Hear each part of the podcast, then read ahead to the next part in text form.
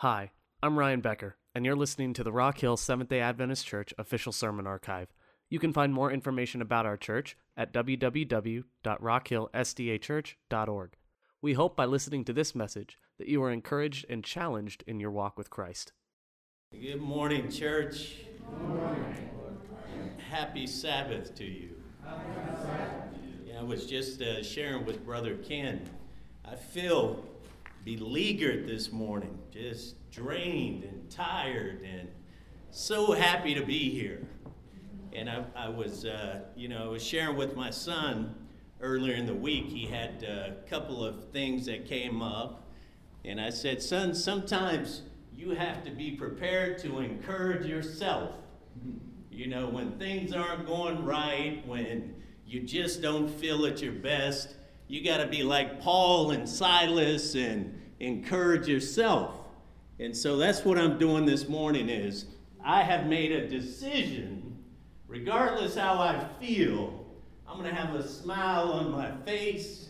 I'm going to feel good, be happy, and encourage myself. And speaking to you young people, I hope you take that lesson through life with you because things are not always easy. Life, God said He reigns on the just and the unjust alike. And so sometimes you may be in a situation where you have to smile through your, your pain, smile through your trouble, and be happy anyways. As some of you know, uh, last week I was in Ohio with my father uh, at our family reunion. And I made the vital mistake of playing in the three on three basketball tournament. My knees swole up like bowling balls.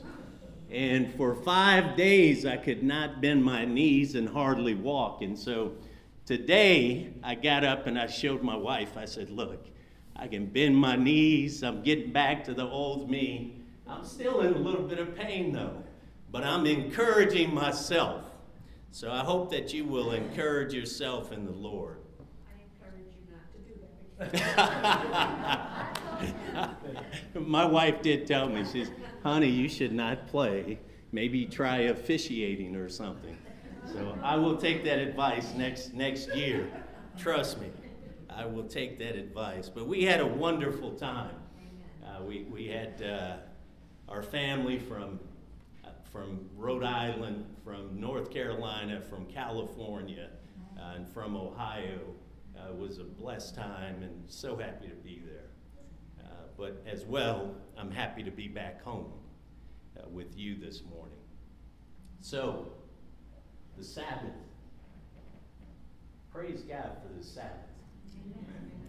Word of God says that He rested from all of His creation.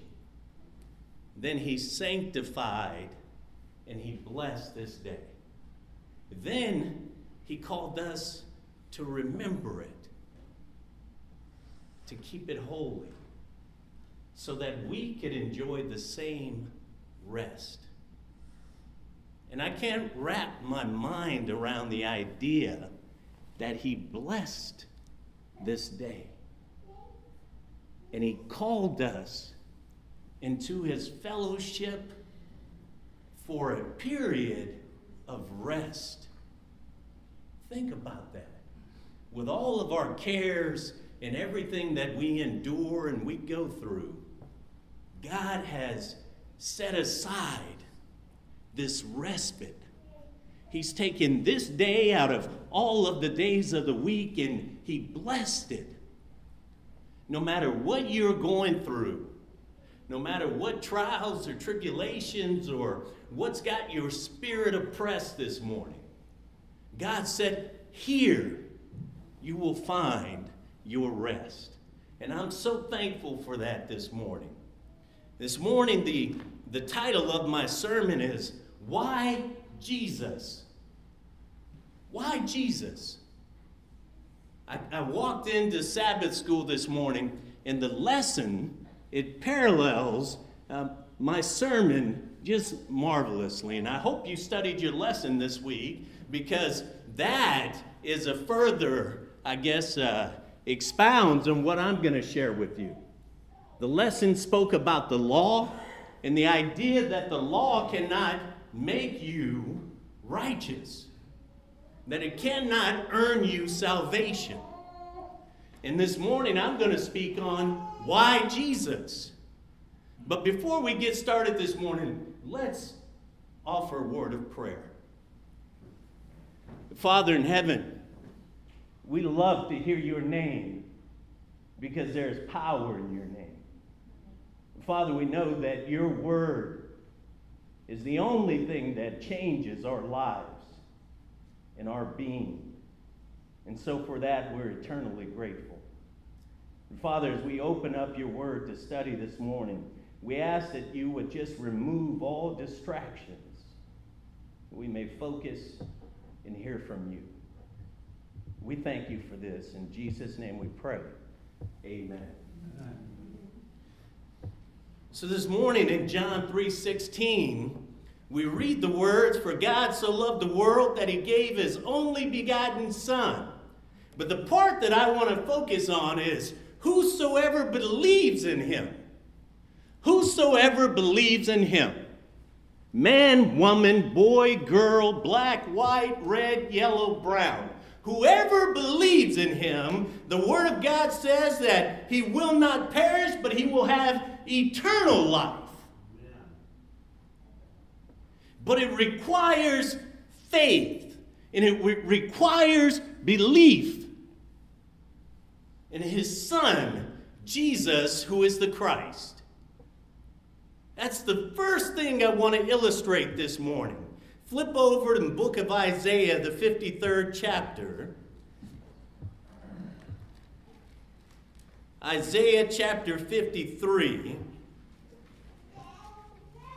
beginning there in the second verse, speaking of Jesus, the prophet says, For he shall grow up before him as a tender plant, and as a root out of dry ground. He has no form or splendor of appearance, and when we shall see him, there is no beauty that we should desire him. He is despised and rejected of men. He is a man of many sorrows, and he's acquainted with grief. And we hid, as it were, our faces from him. He was despised, and we esteemed him not. Surely, he has borne our griefs, our sicknesses. Yet we did not esteem him stricken, crushed of God, and afflicted. But he was wounded for our transgressions, he was bruised for our iniquities. The chastisement of our peace was upon him, and with his stripes we are healed. In verse 6, this is where I want to focus. All, and I have that word circled in my Bible, all we like sheep have gone astray. We have turned every one to his own way. And the Lord has laid on him the iniquity of us all. Word of God says that every one of us has turned to our own way, like sheep who are scattered and lost. But the most important part there, it says that God laid upon him the iniquity of all of our sins. Can you imagine that? He laid upon him the iniquity for you and for me. I want to share something this morning with you. It is called the Imbesis Law. I don't know how many of you are familiar with that. Something I hope that you won't forget after this study together. It is called the Imbesis Law. And the law says in order for something to become clean, something else must become dirty. In order for something to become clean, something else must become dirty. All right, so want to give you a little illustration to help make that point this morning. This morning, I woke up, I got in the shower, and I bathed, and my wife, who sells Mary Kay products, she's got 16 bottles in the shower for me. Right? I'm supposed to go through this 16 step process to cleanse my face, to scrub my face, exfoliate my face, to make my face smell better, smile bigger, whatever it is. I go through these 16 steps. So I did that this morning. And so I am sure that I'm clean. But when I take this cotton ball, this clean cotton ball, and I began to do like she told me before I go to bed at night. I'm, I am pretty clean, but you can see the dirt. You can see the dirt. Now, I haven't been removed from my shower, but for a very short period of time, and yet I am dirty again. The point I want to illustrate to you this morning is that sin is like the dirt that is on the cotton ball. Sometimes we think that we are clean, when in reality, the Bible tells us that we are filthy, that we are dirty, that our righteousness is as a filthy rag. And it says, No, not one is without sin. Not one has done good, for we are all unrighteous. We have all fallen short of the glory of God. So, with the law of imbesis, in order for this dirty person to become clean, it requires that there is something clean to remove the stain upon me. Are you following me this morning? We require something pure, something holy to remove the stain of sin that is upon us. And let me tell you something else this morning. You are a believer, you are a follower of God, and it is through him that you were made into God's righteousness.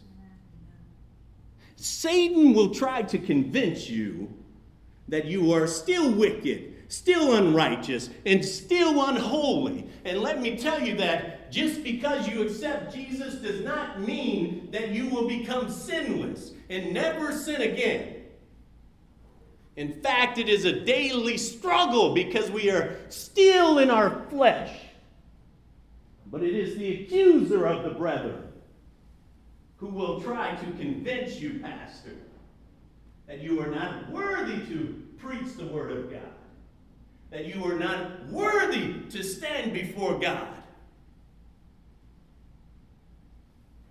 I want you to know this morning that it is not you, but it is Jesus in you. The law of imbesis. In order for something to become clean, something else must become dirty. Turn over with me into Second Corinthians. Second Corinthians chapter 5. Romans, First Corinthians, Second Corinthians chapter 5. There in verse 21 we read the words, For he has made him to be sin for us, who knew no sin, that we might be made the righteousness of God in him. Try to wrap your minds around that. He says that you are the righteousness of God.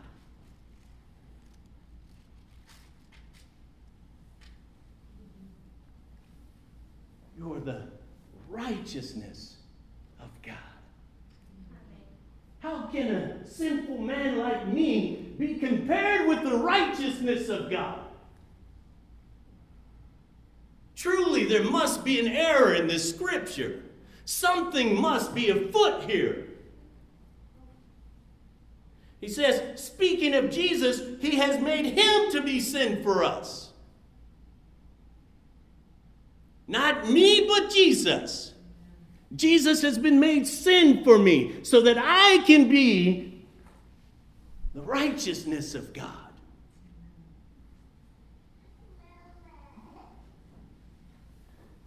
He removes all of the stain of sin that is upon me. So when I stand before his holy throne, I'm no longer dirty and impure and sinful and unrighteous. I stand in the judgment as the righteousness of God. Not because of me, but because of what He has done for me. Are you following me this morning? I recall the Last Supper when Jesus had girded himself with towel and he began to wash the feet of the disciples. And he reached Peter and he said, Peter, I'll wash your feet. And Peter said, Not me, Lord. Jesus said, Peter, you know not what you say. Unless I wash you, you cannot enter into my kingdom. And Peter said, Not only my hands, but my head also. Jesus said, Once I've washed you, Peter, only your feet. You are clean. It's not a physical cleansing, it's a spiritual cleansing. We need to be washed in the blood of Jesus. Righteousness of God. Psalm said, or, or, David said in the 51st Psalm, speaking of his transgressions with Bathsheba and her husband Uriah, he said, Wash me thoroughly from my iniquity and cleanse me from my sin. Wash me, Lord. Problem is that we already see ourselves as clean, as cleansed, as not needing a Savior, as being holy, as contained within ourselves. that is the, the law that points us to our wonderful Savior. It is the law that shows us the dirt and the muck, our sinfulness and says, You need a Savior. It points us to the Christ. Wash me thoroughly from my iniquity and cleanse me from my sin. Let's turn over in Colossians, the first chapter. Philippians, Colossians, chapter 1.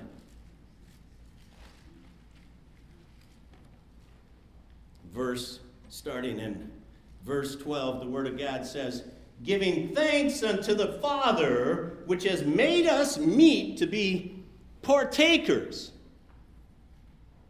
He has, he has qualified us of the inheritance of the saints of life, who has delivered us from the power of darkness and has translated us into the kingdom of his Son, in whom we have redemption through his blood, even the forgiveness of sins. Paul says that we have been delivered. Delivered from who? Delivered from what? He says, from the power of darkness. You have been delivered from sin. The power of darkness. How often do we talk about this power of darkness?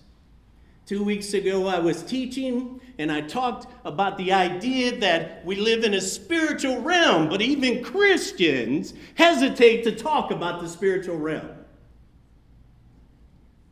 We look outside and, and it is evident that we live in a spiritual realm. We see the trees and the flowers and the grass and the heavens and the air that we breathe and the air and the rain.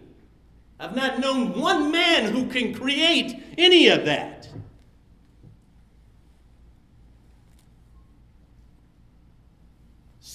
Spiritual realm says we have been delivered from the powers of darkness. There is a power on this earth that rules man. We are dead in our sin and in our trespass. Here, Paul says, we've been delivered from the power of darkness. And he has transferred us into the kingdom of his Son.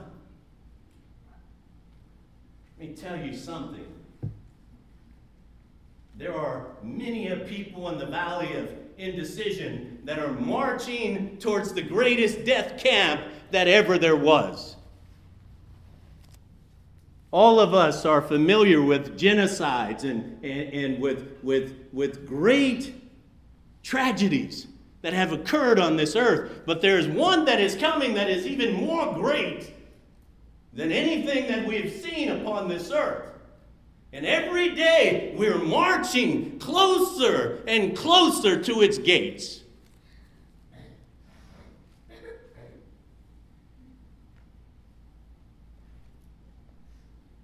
God is holy and He is true and He is just and He does not lie. He says that He will return. You can rest assured that He is coming again. And the Word of God says that He will render to everyone according to their works.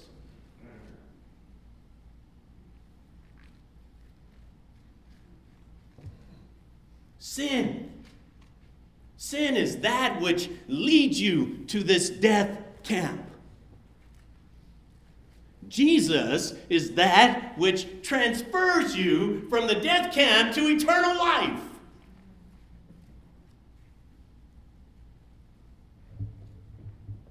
I'm not sure I can speak any more plain on this subject, but uh, I will attempt. Let us turn to the book of Zechariah, the 14th chapter. Speaking of this time of the end, Zechariah chapter 14 Speaking of that time when we shall see Jesus' feet. There in verse 4 it says, And his feet shall stand in that day upon the Mount of Olives. There shall be a very great valley. Half of the mountain shall remove toward the north, and half of it toward the south. And you will flee to the valley of the mountains for the valley of the mountains shall reach unto Azoel. Ye shall flee like you have fled from before the earthquake in the days of Uzziah the king of Judah.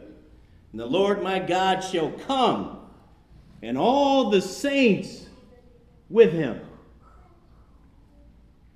Verse 6 And it shall come to pass in that day that the light shall not be clear nor dark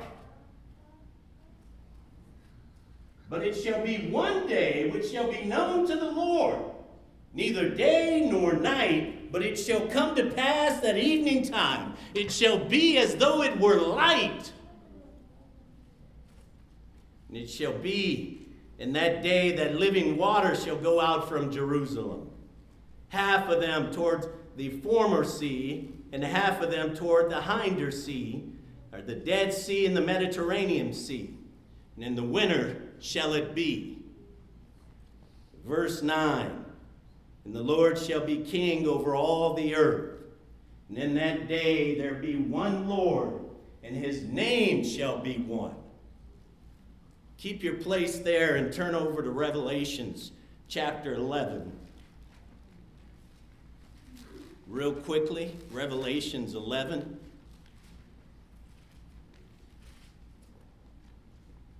Verse 15. 11:15 says, "In the seventh angel he blew that great trumpet, and there were great voices in heaven saying, The kingdoms of this world are become the kingdoms of our Lord and of his Christ, and he shall reign forever and ever. The time is coming when he will return. And this is what we're speaking about here in Zechariah. Verse 10 in the book of Zechariah, the 14th chapter, says this And the land shall be turned as a plain, and it shall be lifted up. Speaking of Jerusalem. Verse 11 And men shall dwell in it, and there shall be no more utter destruction, but Jerusalem shall be safely inhabited. I'm getting to the place where I'm going. Stay with me. Verse 12 And this shall be the plague wherewith the Lord will smite all the people that have fought against Jerusalem. Their flesh, their flesh, it says, shall decay away while they stand upon their feet. And their eyes shall consume away, in their sockets in their eyes, and their tongue shall consume away in their mouth. While the new Jerusalem is here, ascending upon the earth, those who had fought against Jerusalem, it says they stand and began to decay. Their skin begins to decay their eyes, in the sockets of their eyes. Even their tongue begins to consume away. Verse 13, and it shall come to pass in that day that a great panic from the Lord shall be among them. They shall lay hold every one on the hand of his neighbor, and his hand shall rise up against the hand of his neighbor. They won't know what is happening to them. It will be a moment of great panic and fear. What I'm telling you this morning is that Jesus has delivered you from this destruction that is coming.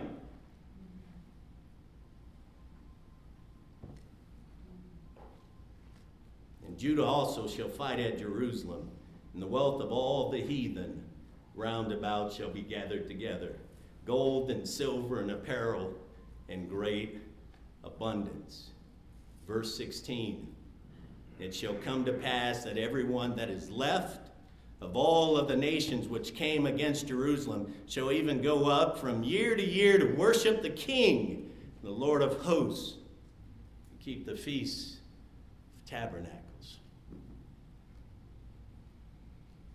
Jesus did that for you. He took your iniquity so that you could become the righteousness of God, so that you would have the right to eternal life, so that you could be delivered from the power of darkness, so that you could be transferred into the kingdom of God. What a wonderful Savior we serve. One who loved us while we were yet in our sins.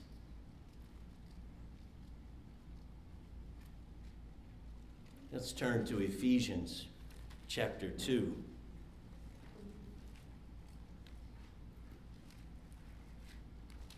Ephesians chapter 2, verse 8. Word of God says, For by grace, by grace you have been saved through faith. That not of yourselves, it is the gift of God, not of works, lest any of us should boast. It's my futile attempt at a gift. If I give you a gift, Ed, Have you earned it? Why do I give you a gift? Out of love. Out of love, because I love you. It's nothing that I can do to earn my way to heaven. God says, because I love you, I'm offering you eternal life. Not because you've earned it, not because you've done anything so spectacular. And my question is then how is it that we are not able to love? God has forgiven me of so much. Why is it that the things that I wrestle with,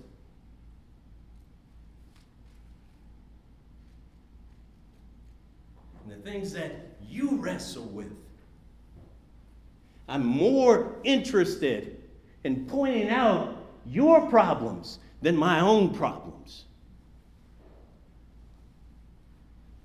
It's because we believe that we are holy.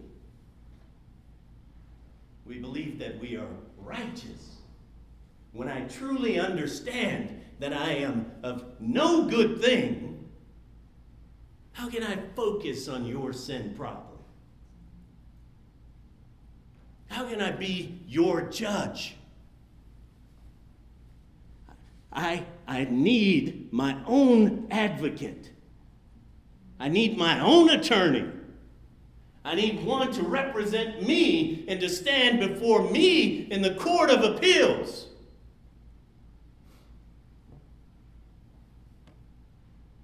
The gift of God is your salvation.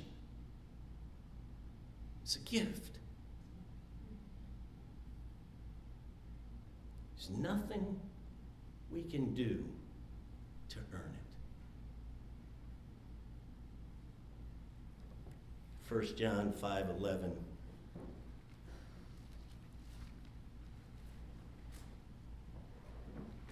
says and this is the record that God has given to us eternal life. And this life is in his son must be received in our hearts it's the Sabbath school lesson so beautifully illustrated this morning is more than the law and the letter of the law. It's the spirit of that law must enter into our hearts.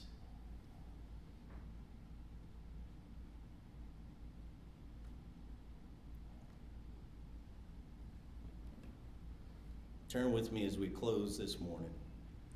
Book of John, chapter 1.